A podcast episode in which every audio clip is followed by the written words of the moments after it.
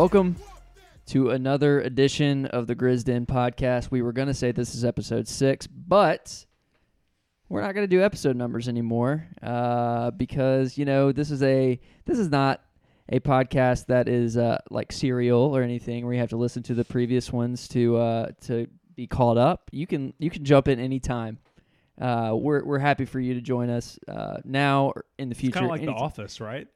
That's exactly right. Yeah. You, th- there's you you could see the thread, maybe you can hear the thread from from beginning to end, but it's not very it's not very important. You can just jump in anytime. No structure. I'm gonna uh, welcome my We're co-host. just, we're just here. Brantley Davidson's here. Let's go. Ty Smith is here. Hey, Uh, we just had a great interview uh, with actually my father-in-law, David Boyd. You'll uh, be hearing more from It's a him. cool a little job. Later.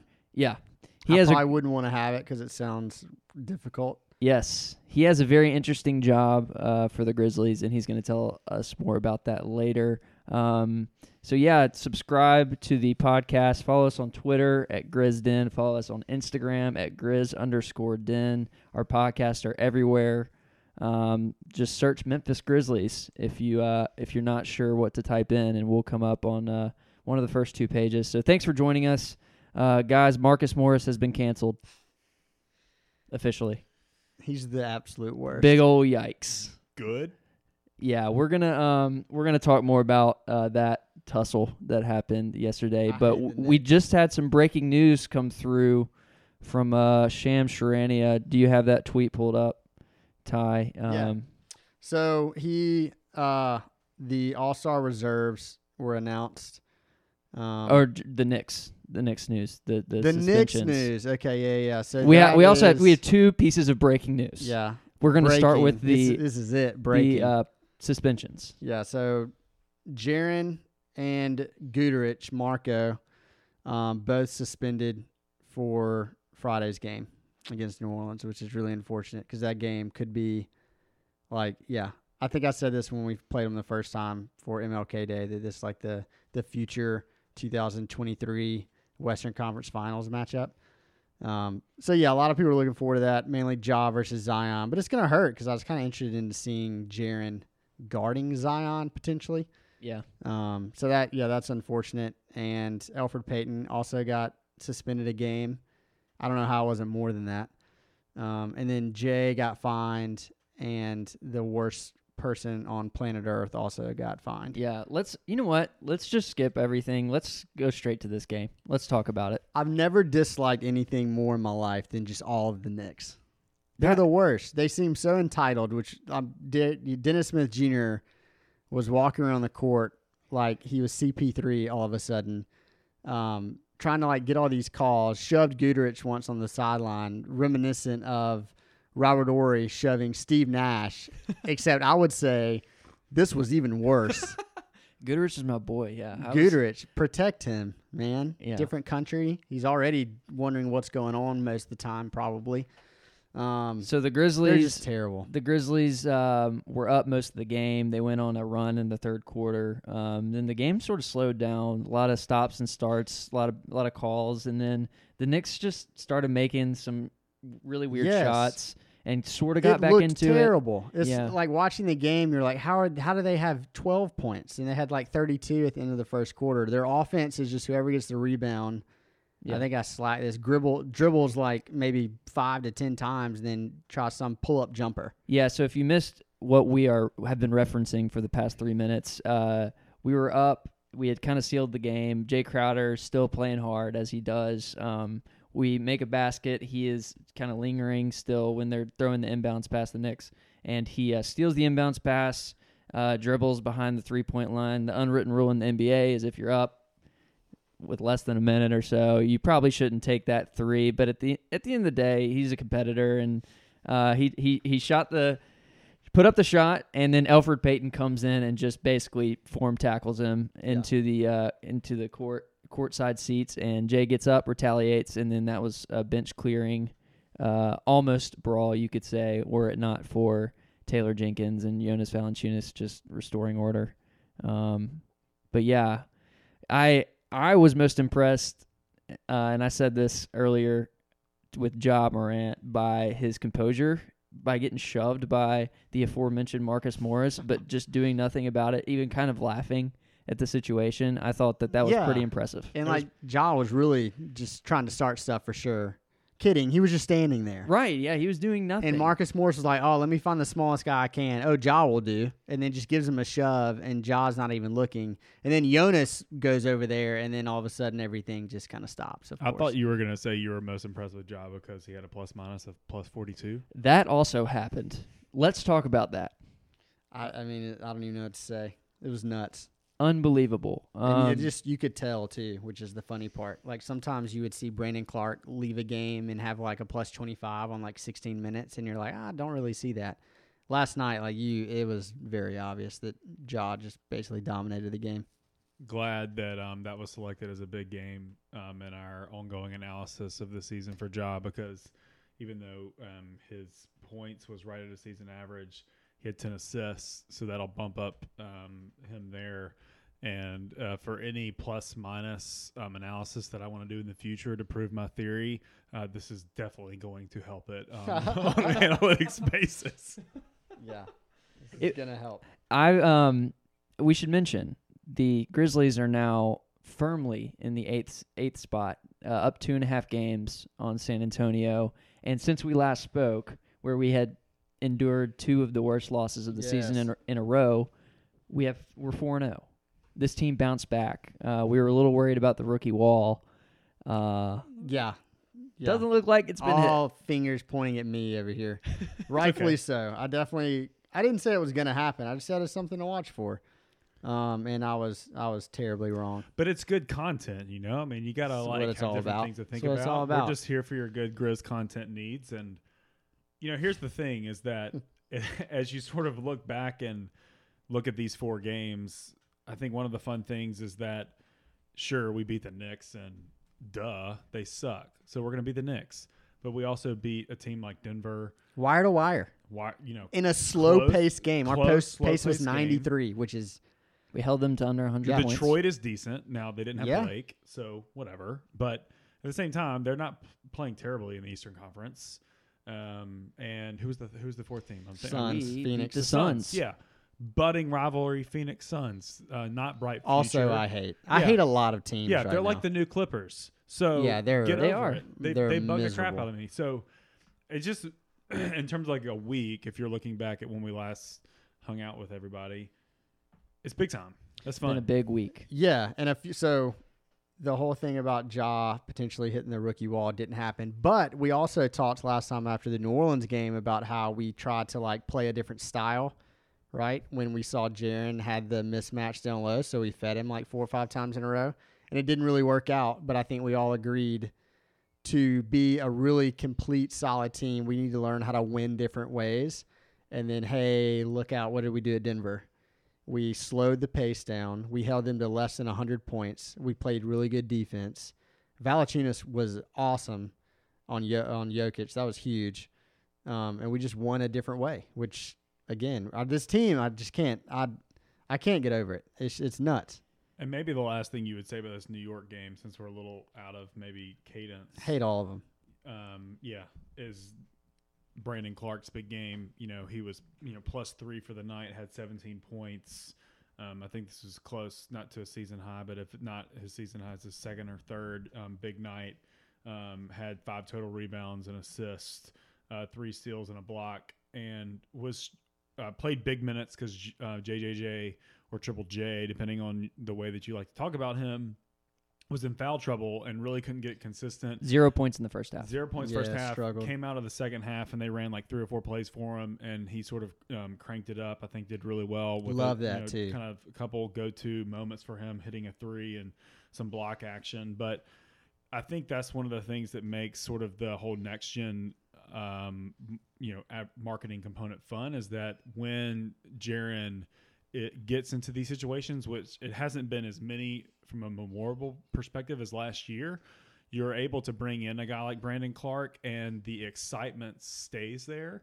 Uh, even though maybe just dips a little bit, uh, uh, just a touch, but Brandon plays a little bit differently and partners with Ja in a great way, and you still can expect some big things, which is awesome. If you watch the fourth quarter, Brandon Clarke, when Knicks actually started to make a run, was the key. Yeah. Uh, he had like four or six of the biggest points of the game because it took whatever the life life the Knicks had Yeah. and just completely shut it down. And he was doing like little things, like he ran the floor twice Yes. in a row, and it's amazing how people don't run the floor anymore. And he got two wide open layups. So Grizz next gen. A thing to me last night too that really stood out was coaching. Like the Knicks looked like they. I mean, Fizdale was there, who everyone thought was going to be an awesome coach, and now the guys Mike Miller, who Everyone I had to, I had to check the Mike Miller. I was like, wait, did he leave? Like, had no idea. Not former Grizzly Mike Yeah, Miller. not Yeah. that guy. Current Tiger coach, Um, Mark, Mike but Miller. man, like I just couldn't get over. We kept talking about this during the game. You watch the Knicks offense, and it is horrendous. Like they have zero flow, nothing going. It just looks so stagnant. And Taylor Jenkins, 34 years old, right, Yeah. with a rookie point guard running the show, and like our offense. Even when we're not like scoring, it we're moving. Like things are happening. You can tell there's a system. Like people are getting good looks. yeah. Uh, we lead the league in assist. And yeah, we've had over 30 assists for the I don't even it's been like for the last 2 months it seems like. I, um, it was It's crazy. really impressive with threw- Jenkins. yeah, sure. we don't talk about Jenkins enough. I think he's He's amazing. in the composure he had last night like you could tell so another thing really I know we're staying on this long. Um, but during the uh, review of the play when they were trying to figure out who was getting the um, foul, who's going to get ejections, whatever. The Knicks were just all standing like in the middle of the court, like all spread out.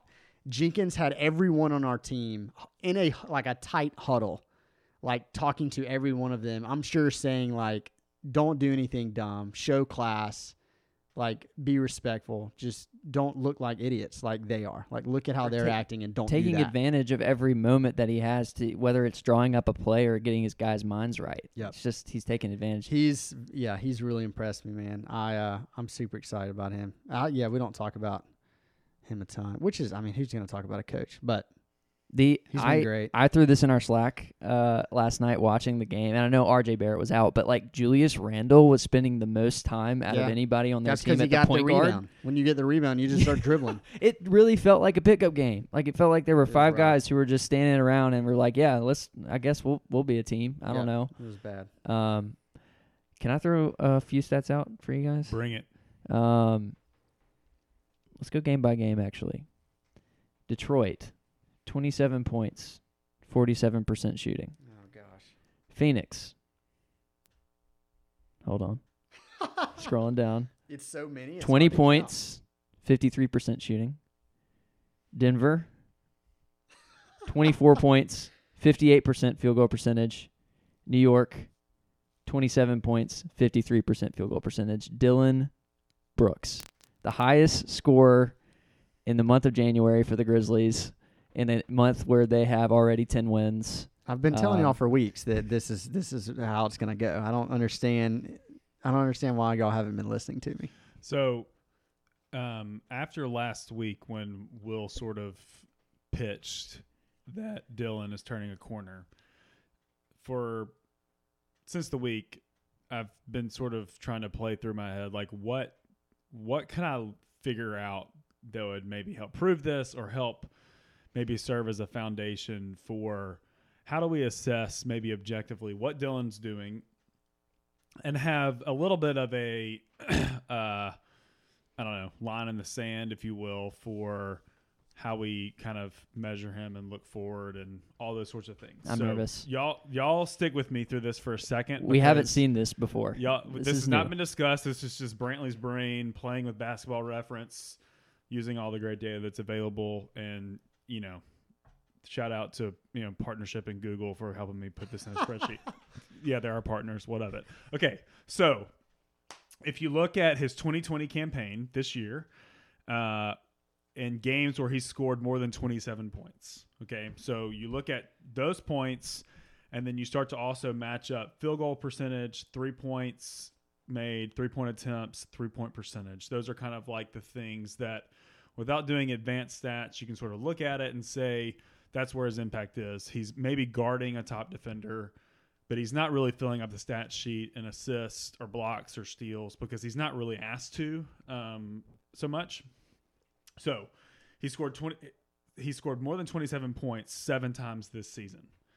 In his rookie season, just for kind of a statement, he did that 3 times. Okay, so his rookie season we're sort of saying even though this is Dillon's third year in the NBA, he didn't really play last year at all, so this is sort of a second it's sort of finicky, but whatever. He's a rising star. He's a rising Still. star. Yeah. So on his first contract, even. You know, we got a big decision on our head, hands. So he's done that seven times.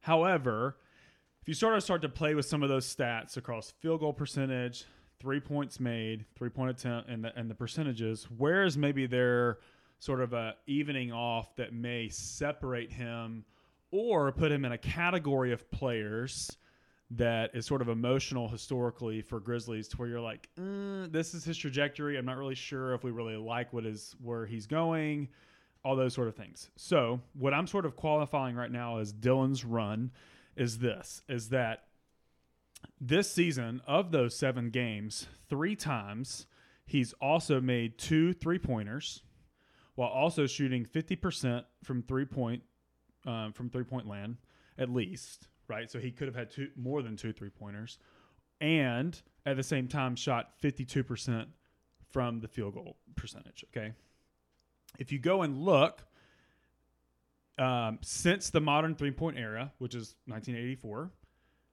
and look at players in their third season. So let's say that my our theory on the whole second season thing is stupid, and you have to actually measure him against other players in their third season.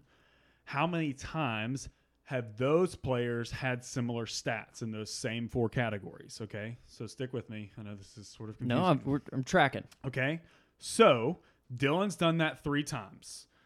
What I found is that players who, when you sort of start to get in the, they've done that eight times in their third season, that's where you start to see maybe like a, these are the ones that you want to keep on your team. So if you look at guards and forwards, which is sort of maybe the hybrid of what Dillon fits in, Reggie Miller did it, did it 12 times. Vince Carter, Damian Lillard, and Peja all did it 11. Durant, Hardaway, Nowitzki did it 10 times. Buddy Hield, LeBron, Kevin Love, CJ, Glen Rice did it 9. Embiid, Houston, Jokic, Chris Paul, Terry did it 8. Okay? That sounds pretty nice. So now, so so you're like, duh, I would take any one of those players on my team, right? Now, when you go in and you actually look at players that did it between six and four times, you get a mix. You get some superstars, but you also get Andrew Wiggins. You also get Michael Beasley, who did it four times. Mm. You also get Rudy Gay, who did it three times. So I'm sort of proposing that if we watch that sort of criteria of stats, if he starts to creep into the seven or eight, I'm not saying we have a superstar in our hands because that seems sort of crazy, but It's a pretty interesting indicator. it's an interesting indicator. If he hovers around the six times, that's like maybe a high usage where it's like he's high volume and it's sort of matching. He could fit into some of the Michael Beasley, Rudy Gay stuff. Where we're like, dude, I don't want another Rudy Gay on my team. We just got rid of that guy. It was great, so, in case we had you know any ears glaze over, what did which is definitely possible. what what remind truly. us of the the criteria? yeah, Ty just fell asleep. Remind us of the criteria real quick of what you were just measuring, so that people can have this at top of At top of least mind. 27 points in a game. Okay, At least two three points made.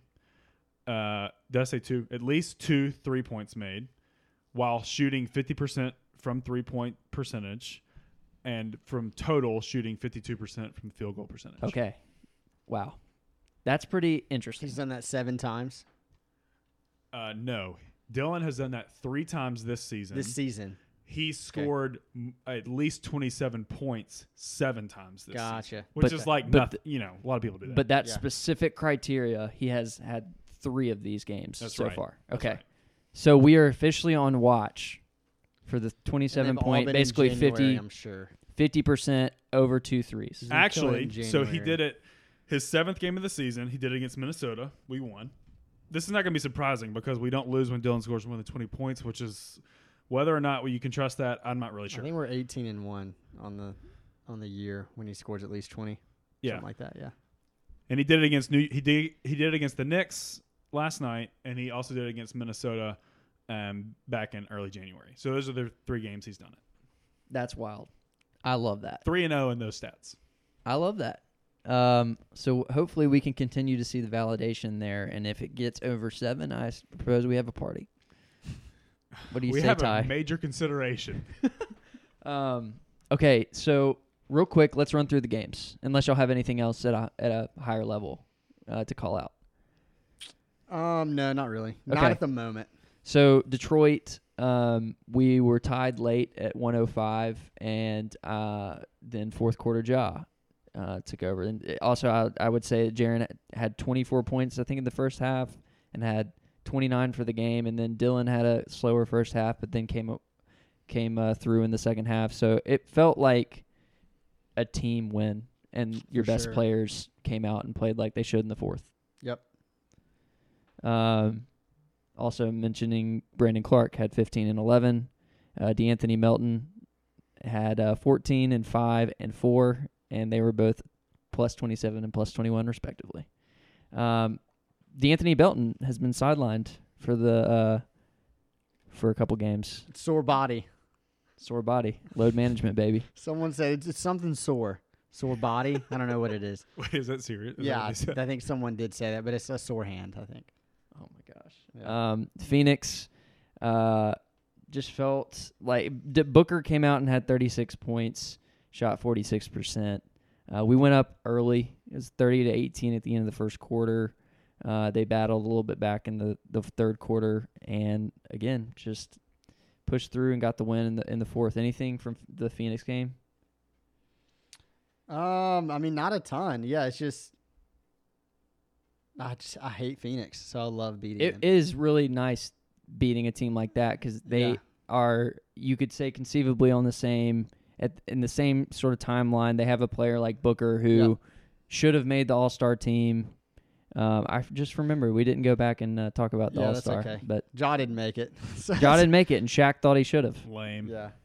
Um, Well, I think when you look at just the summary of the box score in the Phoenix game, that's you know what you would be excited to see from a point sort of just distribution, where Dillon had twenty, Ja twenty three, Jaren twenty, Valanciunas twelve, Brandon Clarke ten, Ma- Melton ten off the bench. Like that's a really good break, you know, Yeah. sort of even distribution of the players that you would hope would be scoring a lot. Yep. And um, from an activity perspective, you know, one of the things that maybe we haven't said, at least on this podcast, is at least um, J- Ja over the last four games is averaging right around 10 assists per game, mm, whereas his season average is right at seven. So I, I've sort of started to feel this from him. If you actually took out the New Orleans game, where he, or I'm sorry, the Boston game where he had five assists. Um, the previous two games before that, Cleveland and New Orleans, he's literally averaging nine to ten assists a game, which is um, what at least three over his season average. So he's, I think, starting to feel a little bit something different from the game. I think we're starting to see maybe his court vision somehow even get better um, at this point in the season, which is really interesting. And uh, Phoenix was a great display of that. I think it's interesting because if you watch Ja, one of his move, this is his move every time. He they have the high screener, whether it's Valanciunas or Brandon Clarke or whoever, uh, come and screen, even Jaren sometimes. He gets around the screen. They'll either switch or the guard will fight through, but regardless, the the defender will be on his back, and you mm-hmm. see him stop in the middle, and then that's where his options open. It seems like, and so it's funny because in the first three quarters, I feel like he's being intentional about dumping it back off to Valanciunas, who's rolling, dumping it back out to Dillon, and trying to get everybody involved. And then in the fourth quarter, you see him just hit that floater or take somebody off the dribble every time. It's just like that is his go-to move. If you watch the games, you'll see him do that eighty percent of the time, Yep. Uh, which is really unique because it seems unstoppable. Yeah, and his vision's nuts. So I feel like I mean I feel like a few people have mentioned this that he sees like three passes all at once. Yeah. Um, and he'll like make an extra play and like pause a second. So there's a when we played Minnesota at home a few weeks ago when John Jaren basically took over in the fourth, he essentially like double clutch, like turned the back like twice. So he got by his defender, like fake, like he was gonna pull back out, went back in the lane again, and then like finally threw it back. Um, and there's a clip that shows Robert Covington. So Jaren was at the top of the key. Robert Covington's cheated over, but then Ja turned it back to the goal, and so Robert Covington like went back to his main guy, and then Ja turned around again. So he like saw so many things happening at once.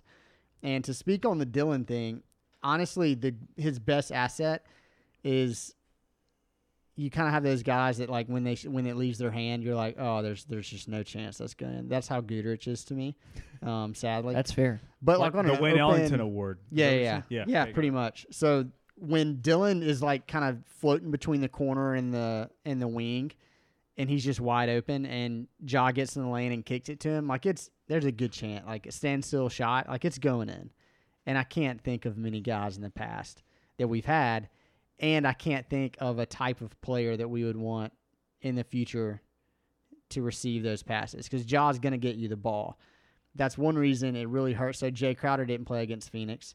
Um, Kyle Anderson took his spot. Um, I love Kyle Anderson. I think he's great. Love his defense. I love how he can like start a break. Um, he does. Yeah, his his game's really fun to watch. Kind. I mean, it's not, but it is. But It's there are fans. several instances where he is in the game with Ja, and of course he's because everyone runs to the corner. Even Jaren, like about Kyle. Kyle Anderson. Yeah. Yeah, yeah. He'll run to a corner because that's what our offense is set to do. Um, and Ja will find him just wide open in the corner. And he either takes seven seconds to get his shot off so the defender recovers, or he just can't make a corner three. Um, so I think it really hurts.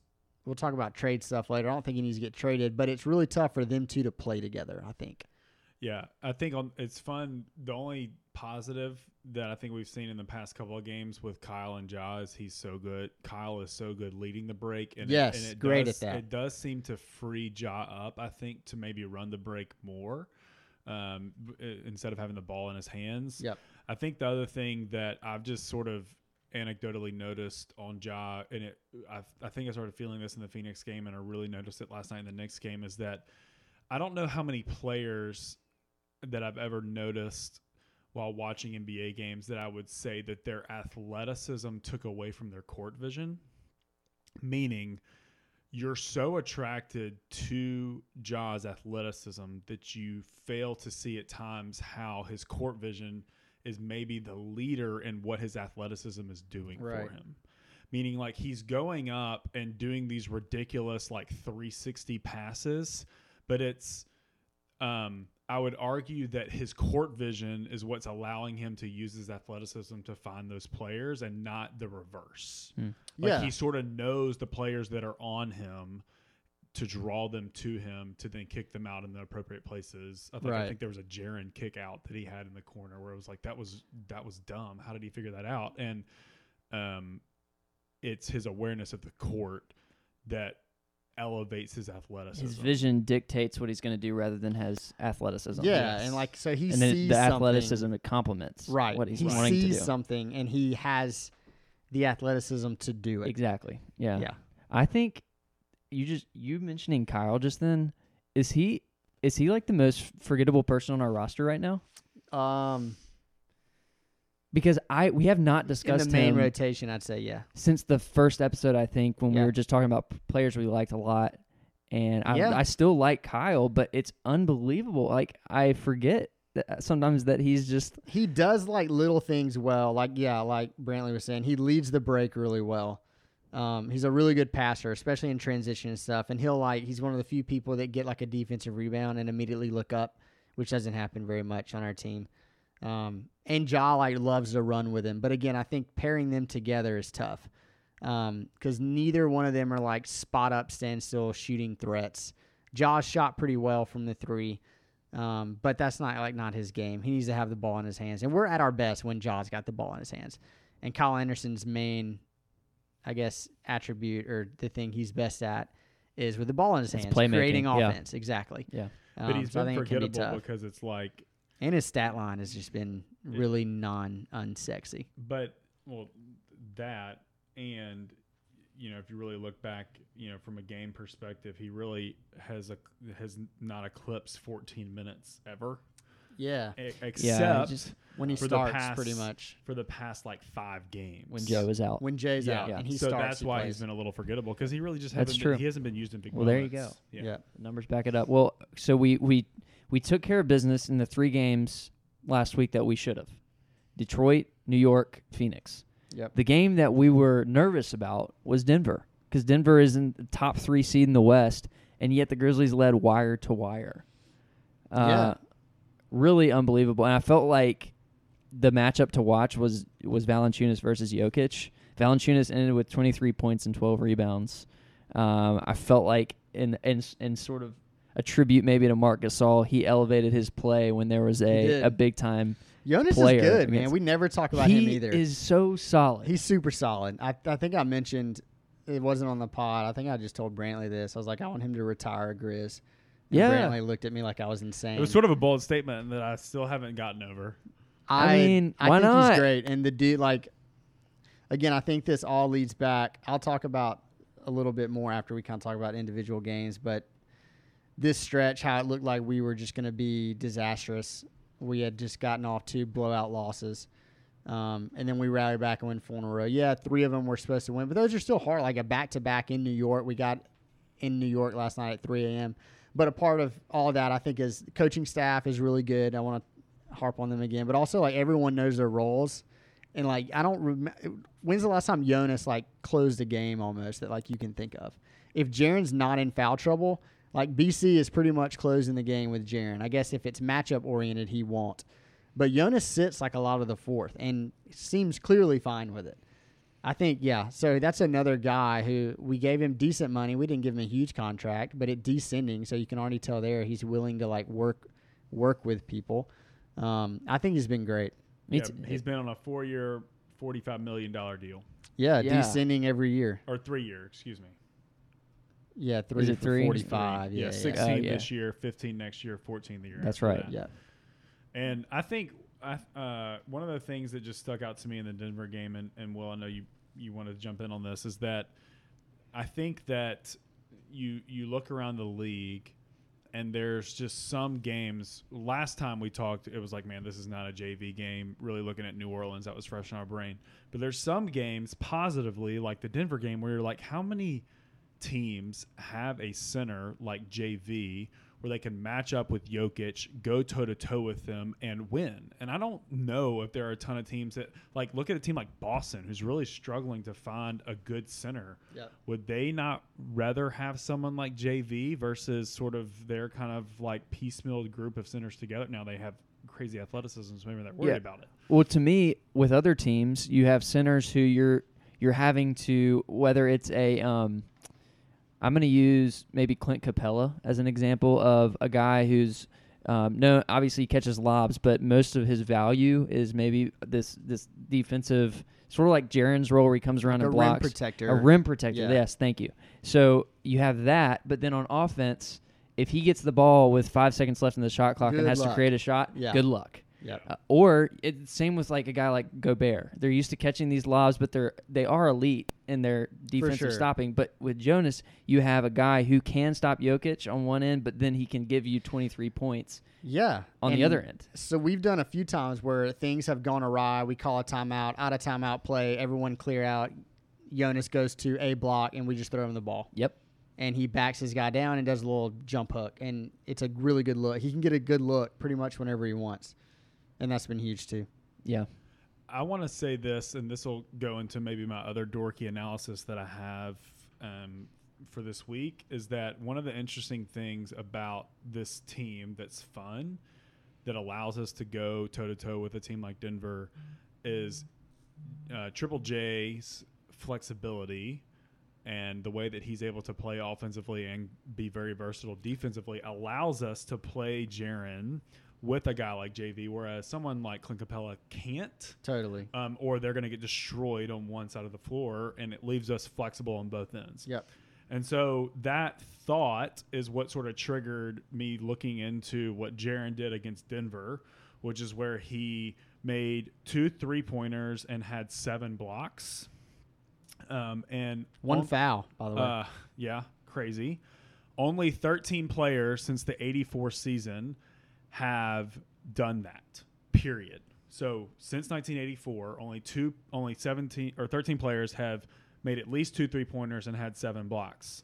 Only five players actually did this in their second season: Raef LaFrentz, Joel Embiid, Kristaps Porzingis, Lamar Odom, and Jaren only Jaren and Kristaps actually did this in their rookie season. So hmm. Jaren's already done it twice, once last year and once this year. So when we talk about like rookie sensations or unicorns or whatever you want to call about Jaren, that type of stat, the ability to impact, play flexibly, maybe struggle offensively. I mean, he didn't have a huge point production. I think he only had like 10 points Yep. but he had seven blocks. He impacted the game in a different way. Like, look, those are real numbers. I'm not making those up. That's coming from a great data source in basketball reference that's saying that there's other awesome players that have rarely done this. And you could say, like, the thing that I was just talking about with you guys is like, think about the players who you would think might have done that before Giannis, LeBron. No, they haven't. And so, is Jaren LeBron or, you know, Giannis? I'm not trying to make that claim. It's just interesting that, you know, their game didn't resemble it. His is, and I, I think provides us a really unique way to win versus maybe other players and teams have. And Porzingis is a really interesting comp for Jaren. Yeah, it is. I mean, you have a guy who can just stretch the floor, but is also just seven feet tall Yeah. and can play on the block if needed, but isn't necessarily that's not his primary skill. Yeah, and like you had Carlisle, so Dallas's coach Rick Carlisle, basically probably two or three weeks ago, maybe longer. The TNT crew was like, "Get Porzingis on the block." Of course, like Shaq and Charles Barkley was like, "Get him on the block. He's not being a true low post guy." And Carlisle was like, "Yeah, we've done a lot of research in this, and that's just really inefficient. Yeah. And we want Porzingis on the three because that's where he's at his best. And we're seeing that with Jaren, right? He is pretty much on the perimeter. I will say Jaren, I feel like, is a better perimeter defender than Porzingis, and he Oh. still has both knees intact, which Porzingis does not. Yeah. Um, No but yeah, you're right. Similar game, similar point guards, right? I mean, Doncic is great at getting in the lane and making plays. So is Ja. Uh, any final thoughts as we uh, as we get to our next part of the podcast? Yeah, just yeah. One thing I I mentioned it earlier, but to have two blowout losses back to back were things we looked like we were like this could you know we could kind of spiral a little bit like things might catch up to us especially against boston we looked our offense just looked really rough everyone looked tired um, the new orleans game it just kind of i mean it was just the perfect storm on their side um, but i remember after we were listening to the post game with jenkins after the new orleans game and one of the reporters asked, "Hey, are you worried about this like carrying over to your team?" And he was just like adamant. He was like, "Definitely not." Like the locker room is super strong. They were all saying like, "Not our night. That's okay. We're gonna bounce back," and they didn't bounce back. And I honestly, I was like, "This. I mean, we could lose five in a row. We could lose six in a row. I don't know what's gonna happen." And we come back home, win the next one, and then go, yeah, four in a row, and that's credit to the locker room credit to again the coaching staff, which we probably don't give enough credit to. And this is kind of going to lead into our next little segment stuff. I feel like this locker room, what we have going, is is kind of special, regardless of playoff stuff. So we're going to talk about trades here in a second. Yeah, that's a that's a great tease. Uh, so we're gonna have a, a quick interview with uh, with my father-in-law actually, okay, I'll David save it for when we get back. and then we're gonna save whatever you had because I don't I don't want to give anything away. We're gonna have a big trade segment after the interview. Sorry, Ty, you're so mad at me right now. I just totally cut you off. can't wait to share in a second. All right, guys, we'll get back to you. Let's welcome David Boyd on. All right, we now welcome on possibly the most special guest of all, and I'm not just saying that because he's my father-in-law, uh, but it's my father-in-law. His name is David Boyd, uh, and he is joining us um, to give us uh, some cool behind-the-scenes look at, at one of the um, the functions of the Grizzlies games at FedEx Forum or the Hustle games down at the Landers Center that you might not even think about, um, but just happens uh, like clockwork every time. So first of all, welcome to the pod, Mister Mr. David. Thanks, Will. Thanks for having me. Absolutely. So you are uh, you if you have ever watched a Grizzlies game, listeners, you have seen Mr. David. He is in the second row um, of the media courtside seats, and uh, he is uh, right in the picture when the I guess the refs come and maybe look at a replay. Uh, you're in that second row right there. So first of all, just explain a little bit about what you do at a normal game. That's a good question. what do I do? Because you do a Um, lot of, you probably move around a it little does. bit. It- so you know, let me just go over sort of what I do as a team and what our team does. Uh, we have sort of a team of stats uh, crew that sits on the second row, and we have somebody who inputs, we have somebody who spots, we have somebody who we call a secondary person, and then we have generally the spot I work at, uh, where I'm on the headphones with Secaucus, New Jersey, and the inputter is typing in whatever the spotter tells him. So starting from the jump, you know, they throw the ball up. We have to, and everything's by numbers. So you would say if if uh, Jaren wins the toss, you know, thirteen tips it to twelve, you know, to Mhm. Ja, and then everything's from numbers from there on. And everything that happens on the court that you can possibly think of, the NBA records or once it recorded. So the uh, spotter uh, calls all that out. The inputter types it all in. Secondary is sort of like a checks and balances, and then if something is spotted in New Jersey and they want us to review if somebody may have had a block and sometimes in the NBA people are so quick, you know, two different guys will block a shot and so we need to see did 13 get it or did 15 get it or who got it first. And so a lot of times New Jersey will call and I'll be on the headphones with them. And then during a uh, free throws or a timeout we have a big monitor that sits there and like a DVD we can go back and review certain plays. And our goal and the NBA's goal is to get it right. And so that's what we do uh, you know the entire game. So when you is the secondary the one who's on the headphones or is it the spot who's on the headphones? um, the only one that's really on the headphones during a game is me is is everybody else is where they're communicating with one another and long as the music is not too loud at the forum, which as an old person, that's one of my gripes, but uh, my only gripe. But uh, usually we can communicate when we don't need headphones. Um, and so uh, even when it gets playoff atmosphere real loud, uh, it's we can still communicate and. And that's what it's key. Uh, you know, the referees make a call. We have to make sure we key in the correct. You know, if you drew the foul, um, I fouled you, or you know, uh, you know, whoever committed the foul, who drew the foul, uh, who the foul was on, um, and then you record, you know, what referee made the call, um, Mm. and so it's just real interesting. All the different stats the NBA wants. And so I'm going to get back to kind of the specifics and, and ask more questions. But first, before before that, I'm just interested. How did you get your start doing uh, this? And when when was the first year that you started? Um, Working me on personally, the first year was the first year the Grizzlies came here from Vancouver. Um, So 2000, 2001? Sometime around 2000 2001 i was part of the university of memphis uh, stats crew um, and when we heard that the grizzlies were you know coming to memphis we inquired about uh, if we could help them with stats. And so most of our crew started out as being from the tigers crew. We've added and, and dropped some people you know people have moved et cetera through the years. But most of our original crew is still in some form or fashion part of uh, today's crew. That's So- crazy. That's 20 years. yeah, there's a lot of experience on our crew, and um, um, you know, and and most of our crew either even still like uh, today, you know, may score high school games or other college games or University of Memphis women's games. So our stats crew, uh, you know, Grizzlies and, and Tigers is the first priority, but you might see this crew, you know, doing games at Hustle or uh, some local 'Cause high school. you were school. there last night. right? Yeah, I was at the Memphis Hustle game doing the book, doing the official scoring.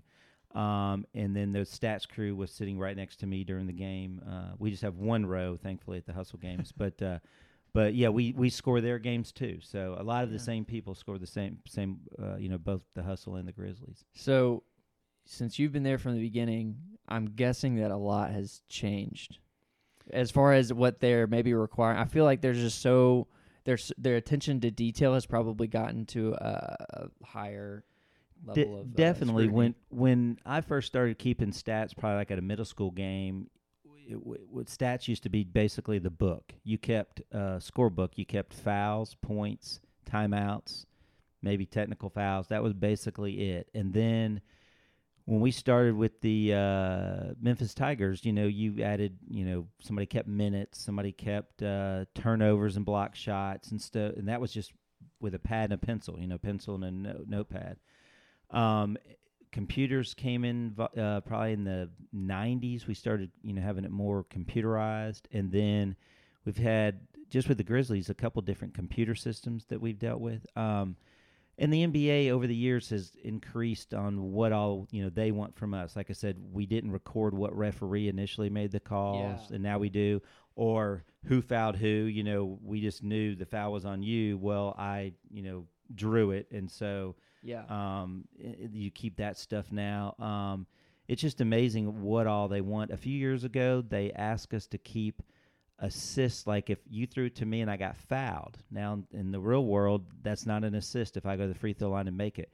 But we kept them for a year because they wanted to see if that was a stat they wanted to change, and so they've not adopted that. But um, that was something when it was interesting. We kept it for at least a year. when did uh, New Jersey Secaucus come into play? Um, Remember? two years ago, and I think because they went with a different software company, uh, was the first time that we got the NBA uh, Secaucus involved, and and that was the first time where they will call us and ask us to check stuff, and it's really to me it's a positive thing because our job has always been to get it accurate.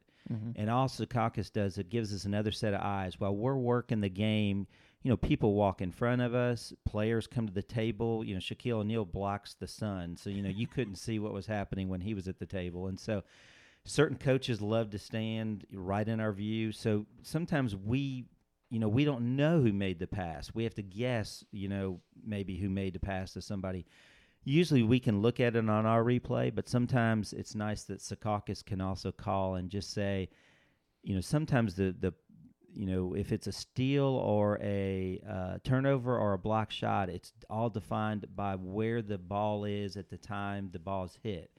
You know, Mm. you've gathered and you're on your way up. It's a shot. If you gathered but you haven't really moved up yet towards the basket, it's a steal. And so sometimes we'll get in a discussion with Secaucus saying what we think, and then they give their point what they think, and we come to a conclusion. And a lot of times I feel like that's my job as the person on the headphones is I'm talking with our crew who's live at the game, and I'm talking with the folks in Secaucus who are reviewing it, trying to make sure we see the same thing and then agree on what is the proper or best call. So if there is a situation where you are seeing something and then Secaucus is seeing, is seeing something else, who gets the final say in that circumstance? Well, I would love to say we do, but and I think in reality, Secaucus probably does. Um, they review every game, so you know they'll go back occasionally, not very often, and and they may think one of our calls it may have been a 50-50 call, but they may think you know it should be a steal for you instead of you know a different player. And again it's one of those usually it's a 50-50 play. Most of the times uh, they agree with what we call and and they do a wonderful job in the summer. They uh, take us out to vegas or they take all the crews out to vegas and train during summer league nba summer league. So they want to make sure every arena is scoring it the same way so if Ja's playing at home the same pass he makes in New York City is scored the same way. So they want to make sure there's not any favoritism. And so I think they would do a really wonderful job of ensuring that takes place. Yeah, and you were just telling a, a funny story about theory behind John Stockton in Utah. What were you saying? Well, there was always, you know, rumors back in the day that uh, John Stockton would average 14, 15 assists a game, you know, running the pick and roll with uh, Kyle Malone. Um, or Karl Malone, excuse me. You know, it was interesting that were they really legitimate assists? Of course, every game went on TV back then, and so you know you just never know, and so that ensures that. And I was telling you, I think earlier, just before we were recording, you know, like I always felt bad for Mike Conley because Mike would throw the ball into Z-Bo or somebody who would back an opponent down, and he wouldn't get an assist because the way the NBA defines an assist, you have to immediately lead to a basket. So if I throw it to you, you've got to be, you know, on the move or going to the basket or catch it and shoot. So if you create your own shot, which is basically what Z-Bo did 90% of the time, Conley wouldn't get an assist for those. So I always felt bad for Mike and thought he really deserved more assists, Yeah. but it was just the system they were running at the time. Yeah, that's interesting for sure. Um, so I w one thing I always thought was was neat and and didn't know was was going on was how often the stats that are recorded get distributed Um, to everybody sitting down. So could you take us through what happens there? Yeah, it, it's interesting. You know, back again, I go back to keeping stats probably early '90s. I started uh, helping the University of Memphis. It could have even been in the late '80s, and you know, back then uh, there was a, a gentleman that I was spotting, and he was typing in what was happening. And during, you know, timeouts, we might print a few boxes for some of the reporters of you know at the table, and this is way before you know there was a newspaper reporter and from the home team, maybe from the visiting team, you know, you might have somebody else there from media. But now with all the different media outlets and social media outlets, there's so many there that every time there's a stoppage in play, not not a foul shot, but every time there's a timeout or a long delay, they'll print box scores. And so to me, if you're a member of today's media, it's so much easier to to be at a game. I mean, in the old days, you couldn't. Of course, we didn't have the opportunity either. You couldn't tweet during a game or all that kind of stuff. Right. But now you essentially can come to a game and do not have to watch it because you have a stat monitor available for it, it right at your table. You have a stats handed to you all the time. Um, so there's a lot of information that's given to you now, whereas in the old days you had to keep your own stats pretty much, if even if you're a reporter, you know. And so, to me, I don't know if the young uh, younger reporters realize that how good it is that they've come along at this you know tech time now, where everything's basically at their fingertips. And they have every single timestamp for every everything, right? It's just and is it delivered electronically to them or do you have to print them off? well, Not we- you, but just in general. They, they'll hand out uh, box scores, uh, distribute box scores at each of those timeouts to all the media that's there and wants them. They come by early in the second quarter and give you the play-by-play for the first quarter and all the stats for the first quarter.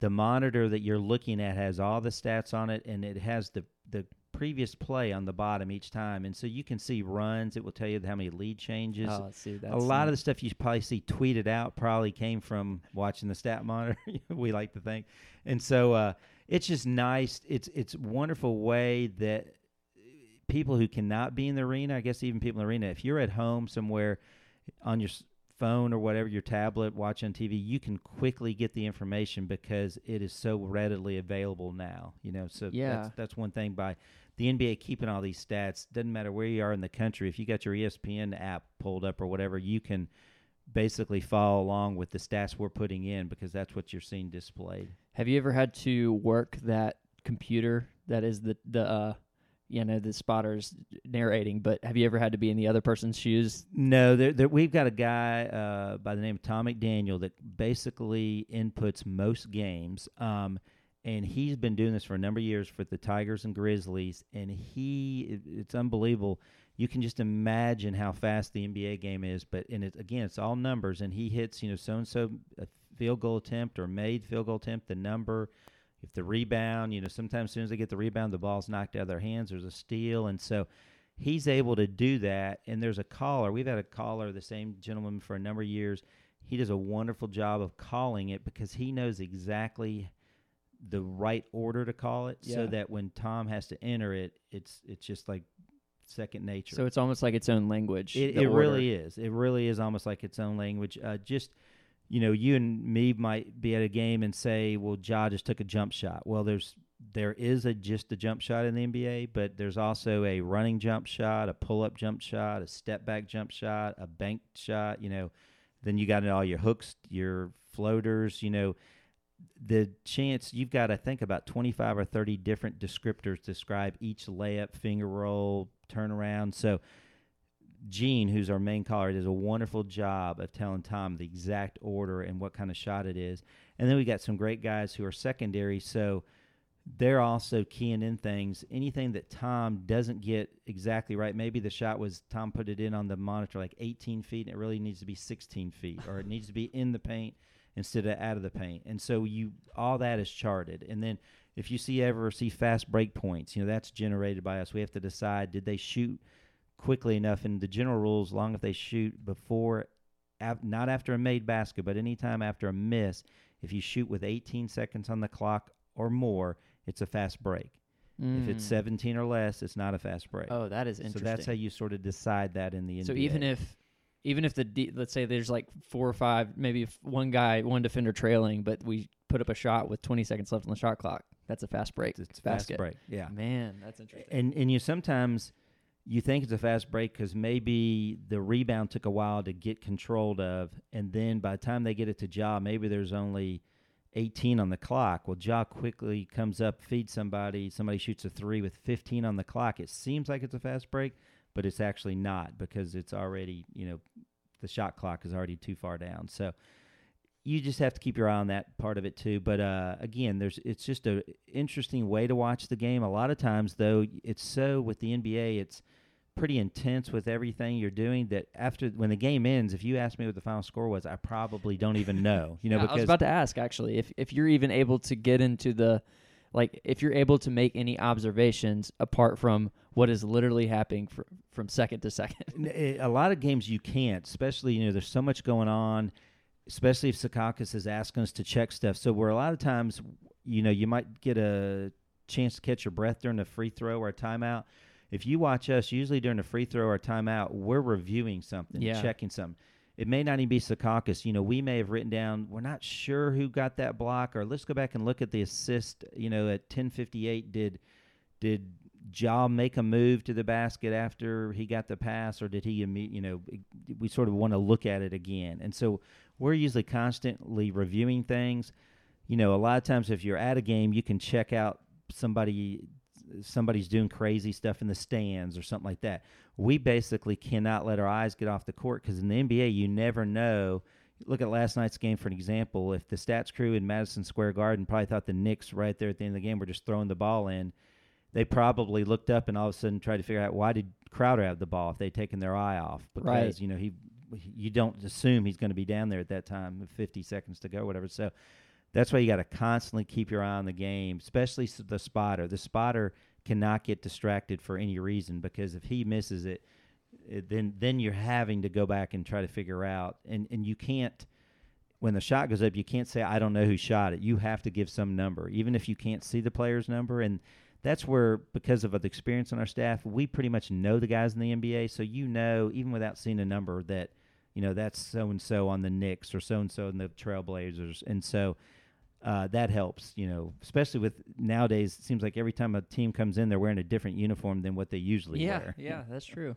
Well, you had mentioned a little bit earlier before we were recording um, that you don't have a lot of experience in the in the I guess the front row and what all. But could you take us, I guess, through just what those roles are because it seems like there's you know 10, 10 to fifteen sometimes that are down there, or just from the the the eye in the stands. But what are the what are the specifics of every, the layout down there? Yeah, definitely. I would say not counting the runners who go and make the copies for us, which is a very important role. There's probably eight or nine key people that are at the table every game to make f- sure the game is properly done.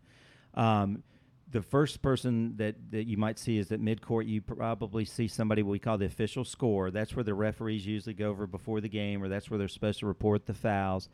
And the official score's job is to keep the score, the running score, individual scores, individuals fouls, how many timeouts teams have, any technicals. That's what his job is. That's the official book. Um, next to him, and sometimes there's a, we have a female official score too. So I'm just using him as just Right. a reference here. But we do have females on our staff. Next to the official score, we have uh, the scoreboard operator. So when the score uh, somebody scores, it's not automatically goes up on you know in the system. He has to make sure he puts it on the right team, and sometimes it can be confusing. You've coached games where a team's going to the left, so you want to put it on the left scoreboard, and then somebody yells out, you know, no, that's Right. the wrong side. So you got to just make sure you know he does a good job of making sure the score's right. Next to him is the clock operator. Um, a lot of people probably know the refs wear the clocks really on their battery packs. They they control the See, clocks. I actually didn't know that. That's really interesting. Yeah, each of the referees, besides their whistle, it, and it's tied into their whistle, has a battery pack that stops and starts the clock. That they can stop and start the clock. So they're the official stoppers, you know, and starters of the clock, but we have somebody who manually can do it also that's on our crew in case, you know, the referees for whatever reason forget to do it and, and it needs to be stopped or if they want to reset a clock. So that's our clock operator. And then next to the clock operator is the 24 second clock operator, t- which to me is probably the most challenging job or Mhm. one of the most challenging because if he or she messes up, everybody in the building knows and the referee stops the game and sometimes That's true. chastises them. And so they have a lot of pressure, but we have we have a couple guys that do a great job. Uh, again, all these are wonderful guys and, and girls that do a wonderful job in the front row. And their jobs, like I said, if you see a clock malfunction or if you see the score wrong, uh, if you see the 24 second clock wrong, their jobs, you know, you would visibly in the arena see it. Whereas in the back row, the media probably would see if we did something wrong, or somebody at home might see if we did something wrong. But generally, we've got a chance to correct our mistakes before the end of the game. Whereas the front row, I guess, is more exposed. You know, their their mistakes are more seen. But uh, again, very experienced crew. Um, and a lot of people that can wear a lot of different hats that can that, that can do you know front row jobs or back row jobs. So, like I said, in total, there's probably four people in the front row um, that are with our crew each night, and there's probably five people in the back row uh, each night uh, that that work. So we probably have at least nine people that are making sure all the stats and everything's recorded correctly for the NBA. And I guess, you know, it's the the radio broadcaster like Eric Hasseltine, and then the TV broadcasters Pete and Brevin probably rely on what you do a lot. Or do they have their own Uh, well, person who's And again, we're very blessed in Memphis. We've got you know Pete and, and Eric as good as you can find on the TV and the Yeah. radio side. And what they generally do is each of them will have their own spotter. They'll have a monitor with all our stats on it, but they may have uh, their individual stat person just keeps stats on like Zion Williamson's back. Just keep stats on him. You know how many minutes Mm. has he played? you know uh, how many shots you know they might want him to keep runs you know like if somebody goes on a 10-0 run over two tw- two minutes and 12 seconds a lot of times their individual spotters will do that so so they each uh, both the radio crew for home and radio both the home and uh, visiting tv will each bring or, or will supply them their own spotters. Um, uh, Mm. sometimes a national network will come in espn or going to college day cbs would come in for the tigers game. They'll usually bring their own person. They'll bring somebody that's been doing stats for them that their talent they're the people who are speaking on the mics really trust and know what they want from each game. So a lot of times they'll bring their own people in. That's really interesting. Um, so you've done a lot of games over the years. Do you have any any specific memory that just sticks out as far as a game that you were at that just will be will always be uh, maybe like a favorite game or anything like that? Something interesting.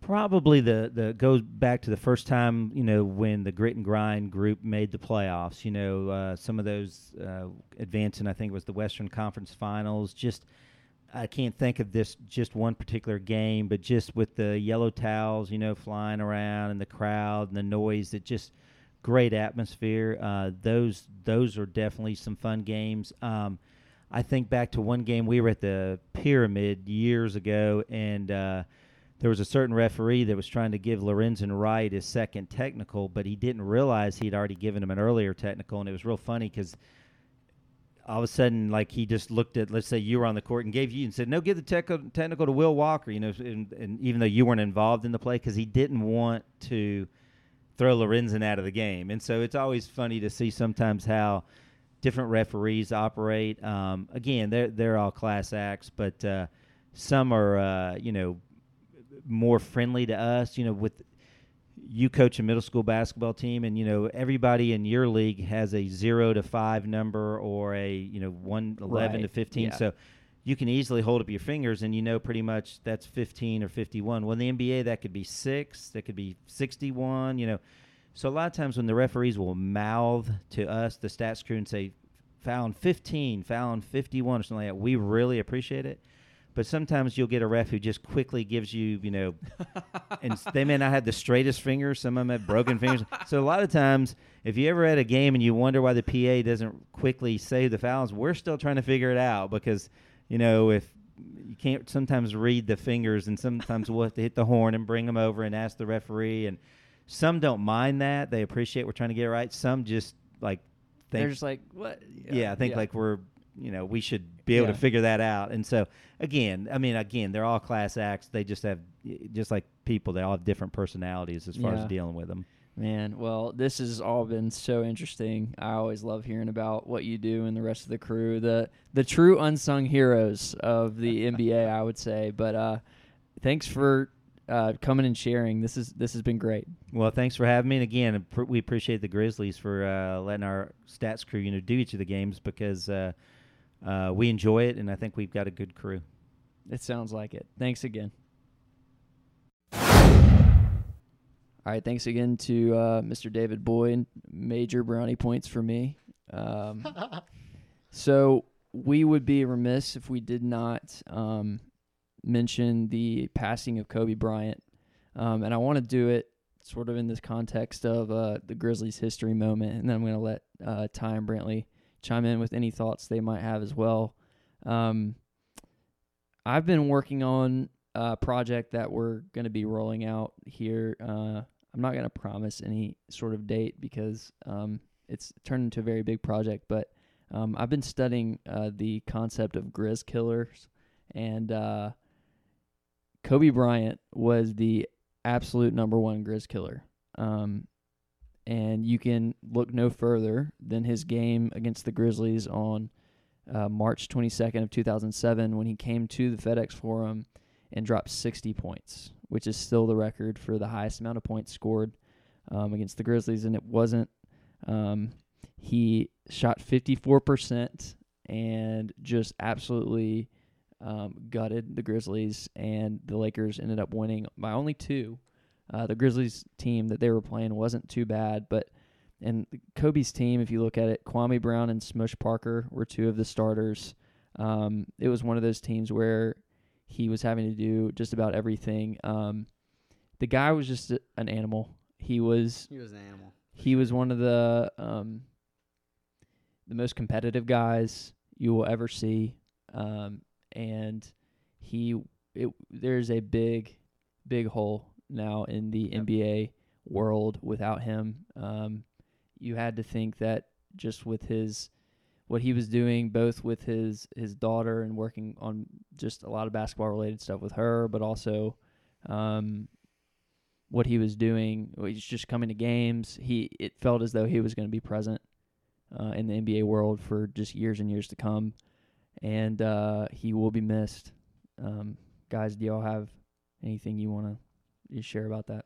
Uh, nothing specific. Um, but yeah, it's just super sad. Um, so I got the uh, I found out because Will you slacked a link to Woj, and I was like, someone Iggy just got traded for sure. Um, so I looked down, opened the link, and it's his tweet about basically just saying Kobe Bryant has died in a helicopter crash. Um, truly got sick to my stomach, which is nuts. Um, I don't know why it hit like a lot harder than a lot of other things that can happen. You hear so, so many terrible things happen all the time, um, but for some reason that hit super hard, and I think because it was crazy unexpected. Um, like you th- and people have said this, like you think of Kobe and like almost immortal, Mhm. right? Like bigger than life itself, definitely bigger than basketball. Like he's Kobe Bryant. Um, everyone knows him around the world and it happened just like that like a fluke thing like a helicopter crash. And apparently this helicopter pilot was like phenomenal. And they were traveling like from one area in california to another. It's not like it was some long trip. Um, so yeah i think that was my biggest thing. Just super unexpected super sad. Kobe was great. Uh, everyone can learn from kobe for sure. Um, meant a lot to the game. Uh, loved watching him play. He was a stud. Uh, but yeah just super sad I think one of the things that, as I've reflected on this, Ty, and used the words immortal, and that sort of comparison. There's been other, I think, you know, media members, whether it's been Jimmy Kimmel or other folks who have maybe used language like superhero and things like that to describe Kobe. And I think it's when you look at maybe the impact that it's having first within sort of the NBA community, primarily with players and the way that they are uh, opening up about the impact that it's having on them and the way that they're sharing maybe within their close friends. You've got, you know, guys like Kendrick Perkins or Shaq. I think maybe historically closed off kind of big tough guys who are opening up and apologizing publicly to different, you know, folks or maybe admitting to things that they uh, had missed or, or, or feel like that they missed out on and just maybe loving on Kobe in the way that they really meant to, kind of breaking down that that typical masculine persona. And then you look into also maybe just the the the the superhero thing that we're all looking at. And it's like folks that followed the NBA you expected Kobe to be able to show up, and if he wasn't putting up 60, he was having a 60 point impact on the game from his competition, the way that he led his team members, the way that he fueled everyone, and you ex- you expected superhero like activity from him. So much so that as a Grizzlies fan, you hated going to games when the Lakers were in town just because, you know, there was this animosity. It was like, well, all these Kobe fans, these fake Kobe fans are going to be here instead of actually Grizzlies fans. And and then when you hear news that someone like that is tragically taken away, it's unjust. It feels unjust. And then it trickles down to even casual NBA people to where you're just like, man, that it just it gets at you in a different way.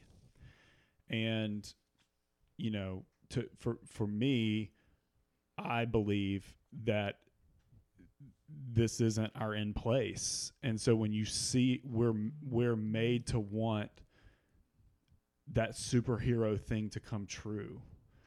And it's like I know that I have a savior that's done that in Jesus. And so I I think that there's some sort of thing that that ultimately I think potentially God is using for his good to do that maybe even through some terrible unjust situation like Kobe. And that's what I want to believe. And that's what I I think through faith do believe. And so I it's from a pop culture perspective, if you want to say that, or just the way that you're starting to see that, I think, in other faith members in the NBA community, it's having that type of impact, and it's in a hard way. It's it, it's really hard. It's been really weirdly hard on on me and, and other people around me, but at the same time, it's also I think sort of turning into like this beautiful thing that maybe can have a a, a potential positive impact in a lot of areas, and, and hopefully, you know, what I would like is is for you know God's kingdom. For sure. Um, just in His honor, I let's pause twenty four seconds here, and uh, then we'll pick back up with the rest of the podcast.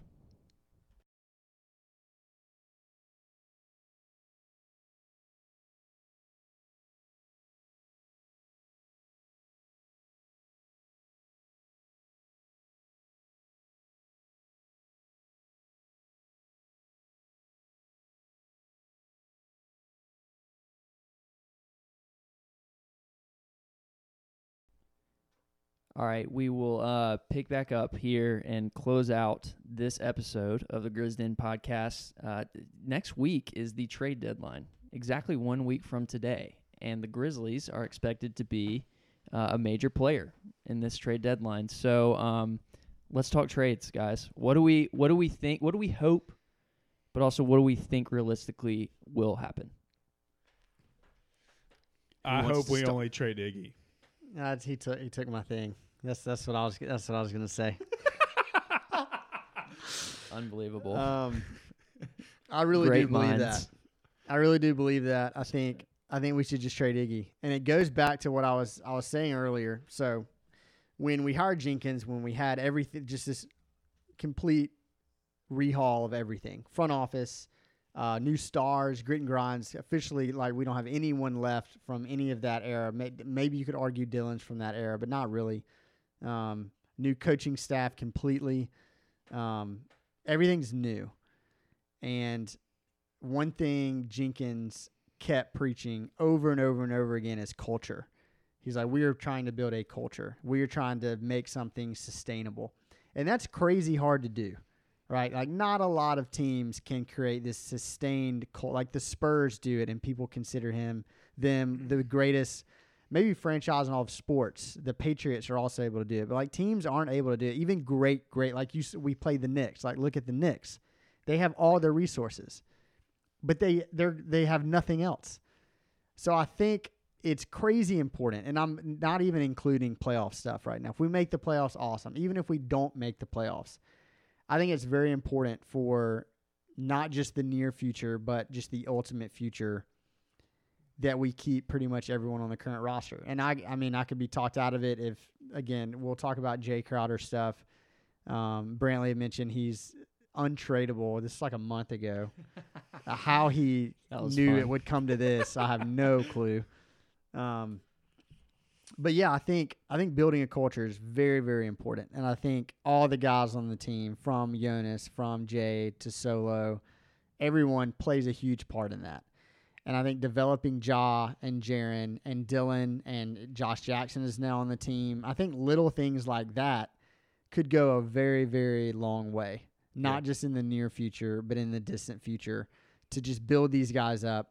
To yeah, it's, we're building something special, and I would hate to see it just I don't know get affected. And I know it's the NBA and stuff like this happens all the time, but I feel like we really do have something more going besides the win and loss comment. Like you can just see, we just it looks it looks good. It looks special what we have. So let me ask it this way, and maybe first with a little bit of a setup is that Jae and Solo and Iggy to me seem like the three most probable players Definitely. that could be moved, you know, in the deadline period. Solo's on a big contract, so it's going to be really hard for a team to match him. And you could arguably say that his production has been better than Jae's has. I think maybe From it- an efficiency from an efficiency for sure. standpoint. Jae's obviously starting, so it's different. Jae has had a little bit of a rough go. He's had some really big moments, but maybe not consistent. Uh, and Iggy is sort of obvious and on his own.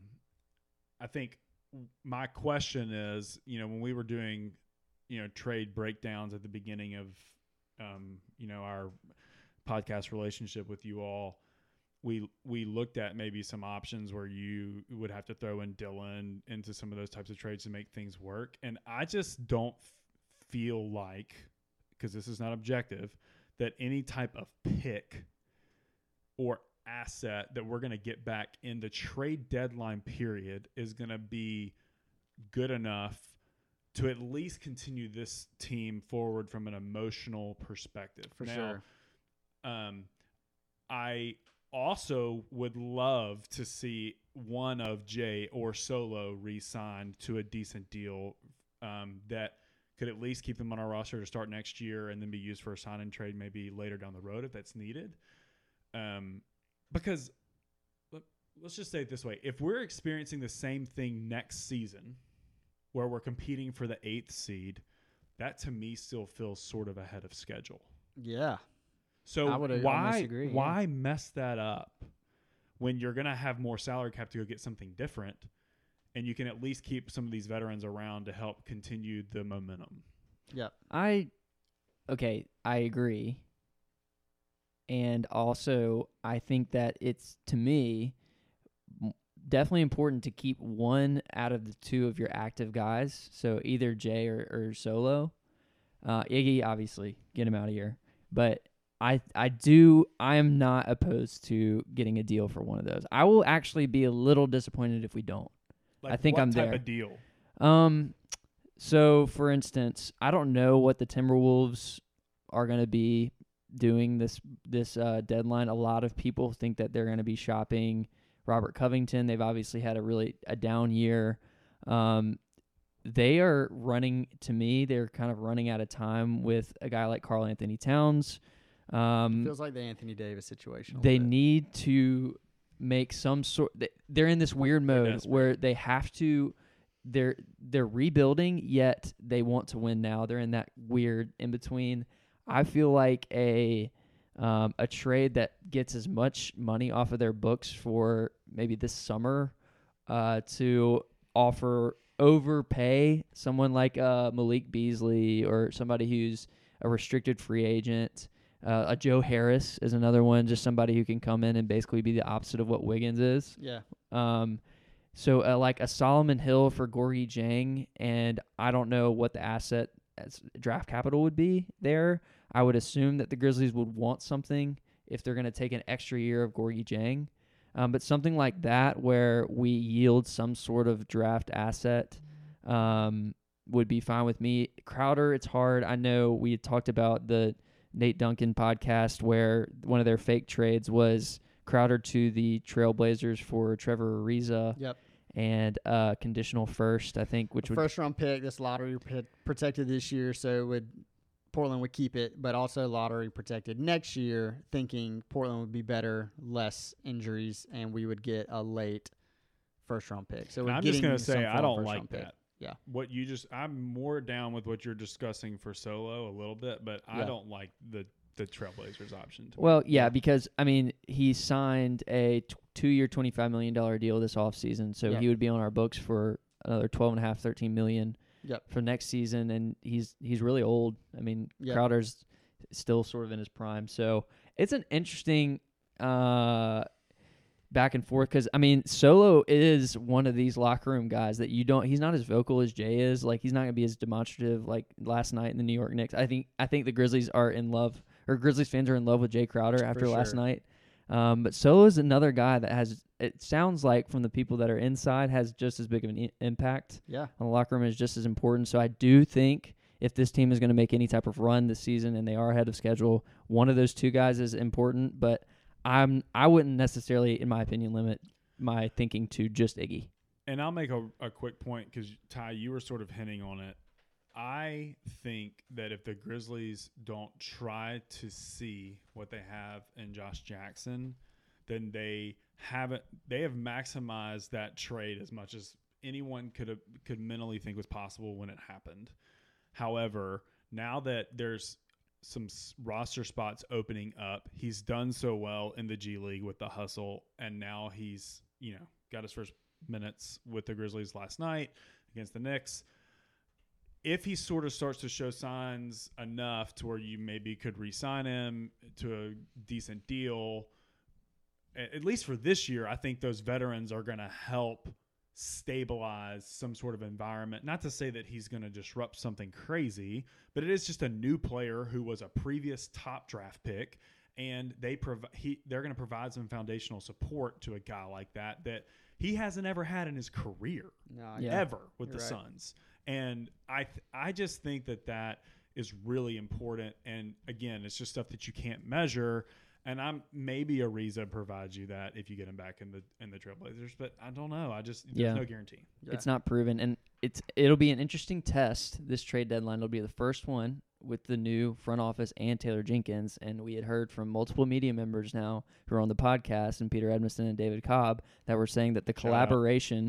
Collaboration is an important part of that relationship. And if Jenkins strongly feels like either Crowder or Solo is providing a necessary influence in that locker room, who knows? The front office Yep. could work with him on Your that. culture point is right on. Yeah, and I don't think Jae. I, I think Jae would be the last to go for sure. Um, it came out kind of when trade stuff was was sparking probably a month or two ago. I don't. I'm terrible with timeline stuff, but basically one of the ESPN, one of their ten guys that cover the NBA nationally. There's so many of them. Someone said that basically Memphis is essentially like okay with keeping Jae. We're not really shopping him that much. Um, so my thing about him is if we do re-sign Jae, like Brantley was talking about earlier, like that's a long-term asset, right? So like let's say we do ex- sign him this summer to a three-year deal worth the mid-level, which is like not the Kyle Anderson contract, roughly. Um, we still have that asset.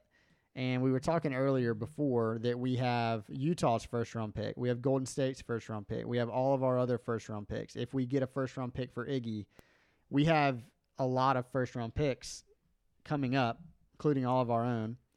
We have Jae, who's an asset. Well, besides the one we owe to Boston. Correct, which is yeah, Yeah. essentially going this summer. So Right. you're thinking moving forward, we'll have all of them. Right.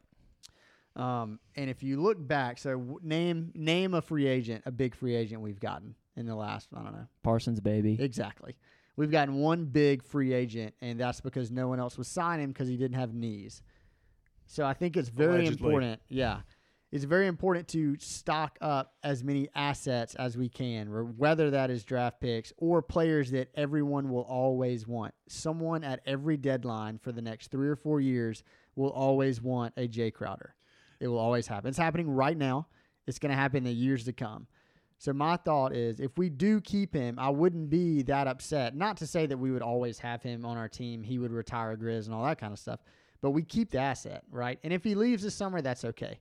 Um, we we have that money to play with to sign someone that's probably going to do just as good of a job on the court as he as he is now. Yeah, and and you all can go listen to this yourself. But Rosillo had Woj on to his podcast today, and Woj was basically making the point that I'll summarize um, since we're sort of towards the end of, of today's pod that the the new sign and trade is or the sign and trade is kind of the new trade deadline where there may not even be as much activity to be anticipated because it's actually more valuable for these franchises to sign these folks and help control these players' destinies a little bit more. Um, and and if if they don't send them somewhere, then they're just comfortable keeping them because they know what they've got. Right. Especially with restricted guys. Um, so all restricted free agents, essentially, like Dillon this summer is a great example of that. Um, he's restricted this summer, so we can easily match anything that anyone offers. But if a certain team really wants him, we're obviously not going to let him walk and just be like, you know what, we're not going to match their offer because we could always threaten like, not, we're going to match it. So the only way you're getting him is if you do a sign and trade. Um, the thing with Jae is he's not restricted; he's unrestricted. So essentially, if he hits free agency, we have no hold on him at all. Like he's open to go essentially wherever he wants. Um, but I I don't know, man. Maybe it's just my homer hat over here, but I could see him not hating the idea about staying in Memphis for another contract. Yeah, it a a good comp might be, but I'm saying this in a way that's uh, a comp. a detractor would say is something like a Tyreke Evans, where we didn't trade him and then he just walked and so we got that nothing can't for him. happen. Well, right, but but I'm saying it's sort of the reverse because right. Jae Crowder is it, we, the team was just in a completely different place then. We Yeah. had we were at the end of a road rather Right. than the beginning, and that culture wasn't as important because the guys who were the culture makers were about to be dealt, and you know, Right. in less than two years. So And I we mean- put Tyreke on the block, right? Like we benched Well- him the last two games. He didn't. He didn't dress. right, exactly. But Like, then that was the everyone biggest. knew, and then we brought him back. It So was- everyone knew in the summer, like, yeah, we're not re-signing him. We tried to trade him, and it didn't work out. Right. That's not the same thing with Jae. Like we're playing Jae, we're probably maybe even declining offers on him right now to keep him for the rest of the season. yeah. So I think going into the summer, he would definitely take way more pressing and keeping than than like Tyreke would. Do we have any deals that we love other for Iggy other than the Mo Harkless LA Clippers? I think that's probably number one Yeah, to me at least. because I and think then- Harkless could be a guy for a while. Like we could re-sign him too. He's expiring as well. Yeah. Um, but I mean, we he's a he's a good player. Like he's a, yeah. a especially if he's like your sixth, seventh, eighth man off the bench. Like that's yeah. quality. And then the the Dallas trade is the other one with Courtney He would Lee, just be a really Brantley's good favorite. second round pick. My Yep. favorite. Yeah. Love Courtney. Yeah, Lee. Courtney But, Lee um, would come and go, and we would get Golden State second, which will probably be the thirty-first overall pick. Yeah. Um, well, I mean, who knows? We have we've gotten Deyonta Davis with a thirty-first overall pick or something like Shout that out. before, but we also got Dillon in the forty-fifth. True. Um, so maybe this front office, and we also traded up to get Brandon Clarke. So maybe a little bit of fun in the late first, early second round. Who knows? Well, um, that's gonna do it for today's pod. Unless there are any final final thoughts for Hammer Nail Coffin, but th- we're just all uh, we're just gonna be waiting to see the Woj bomb or I- the yeah, Shams bomb I'm drop. interested to see. Um, Iggy's going. He's going somewhere. But I think that's it. yeah, it's gonna be interesting if there are zero moves. What is your okay? Because If you were to say over under one and a half moves, what are you taking? I would take the over. I think Okay. some teams are gonna. It's easy right now. I think the 24 hours of the deadline day is gonna be nuts. is a time period where teams start to second guess everything they thought they knew, Yeah, and are if Not somebody baby. becomes not us. they somebody's going to talk themselves into Jae Crowder, and I think they could overpay. Um, but we'll see. I don't. I don't know the trade. I'm not claiming to Right, have any teams on the You radar. would just say more than one, There's always something unexpected right? um, that you can't forecast. So we'll see. I'm taking the under Taking the Take under. the under. Okay. because the because the front office is going to value culture. Last question. I hope so.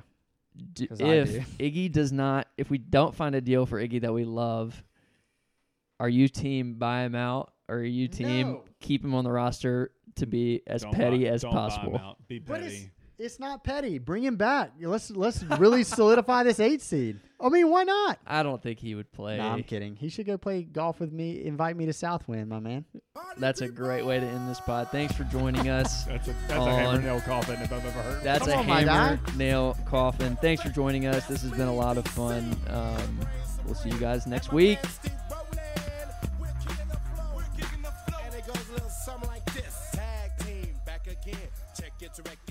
began